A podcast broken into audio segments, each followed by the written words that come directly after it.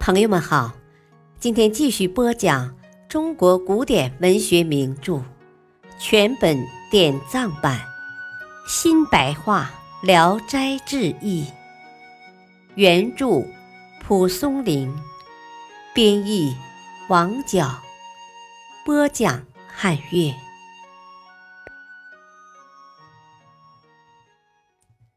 卷一，成仙之三。后来两个人在一块儿睡了。周生梦见程生裸体趴在他的胸脯上，压得他呼吸很困难。他惊讶地问他要做什么，程生就是不回答。他忽然惊醒了，招呼程生。没见答应，坐起来，伸手一摸，床上空荡荡的，程生不知哪里去了。他定了定神，才知道自己睡在程生的床上，惊讶地说：“啊，昨晚没喝醉，怎么颠三倒四了这种程度呢？”就招呼家人，家人点灯一看，清清楚楚的是个程生。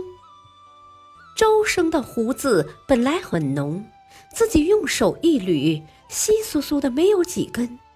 拿起镜子一照，惊讶地说：“程生在这儿，我到哪里去了？”想了一会儿，恍然大悟，知道这是程生用幻术招他回家。他想回到卧室，弟弟因为他的面貌已经变样了，就制止他。不让他进去，他自己也没有办法说清楚，就让仆人备马去寻找程生。走了好几天，进了崂山，马走得很快，仆人撵不上。他坐在树下休息，看见来来往往的道士很多，其中有个道士瞧瞧他，他就借机打听程生的消息。那个道士笑着说：“啊。”听说过这个名字，似乎在上清宫。说完就走了。他用眼睛送着那个道士，看他走出一箭之外，又站下和一个人说话，也是说了几句就走了。和道士说话的人慢慢来到跟前，竟是同舍的一个同学。他看见周生，陡然一惊，说。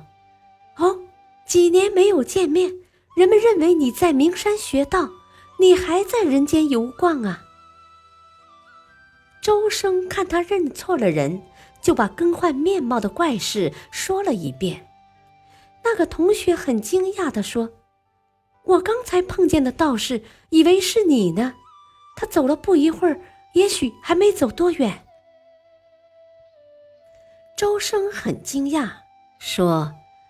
怪呀，为什么当面看见自己的面貌，竟然没有认出来呢？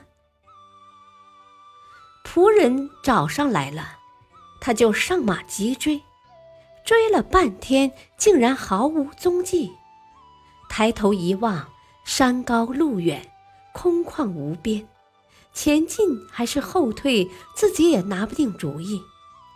心想已经无家可归，就决心穷追。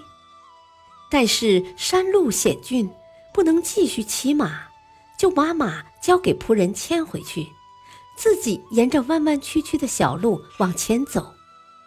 老远望见一个道童，独自坐在路旁，他就奔上前去问路，并且告诉道童，他是寻找程生的。道童自己说是程生的徒弟，就替他背着衣服干粮。领他一起往前走，星餐露宿，走了很远很远，三天才到达，但又不是世上所说的上清宫。当时已经是十月中旬，山花满路，不像初冬的景象。道童进去报告，说是客人到了。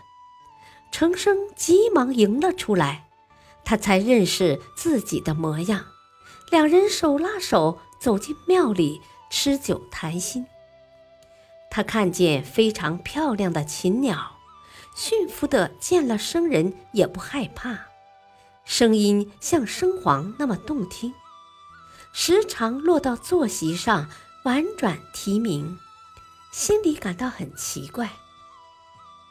但是因为想家想得很急切，也就没有心思在此流连。地下有两个蒲团，程生拉他一起坐下。坐到二更以后，什么也都不想了。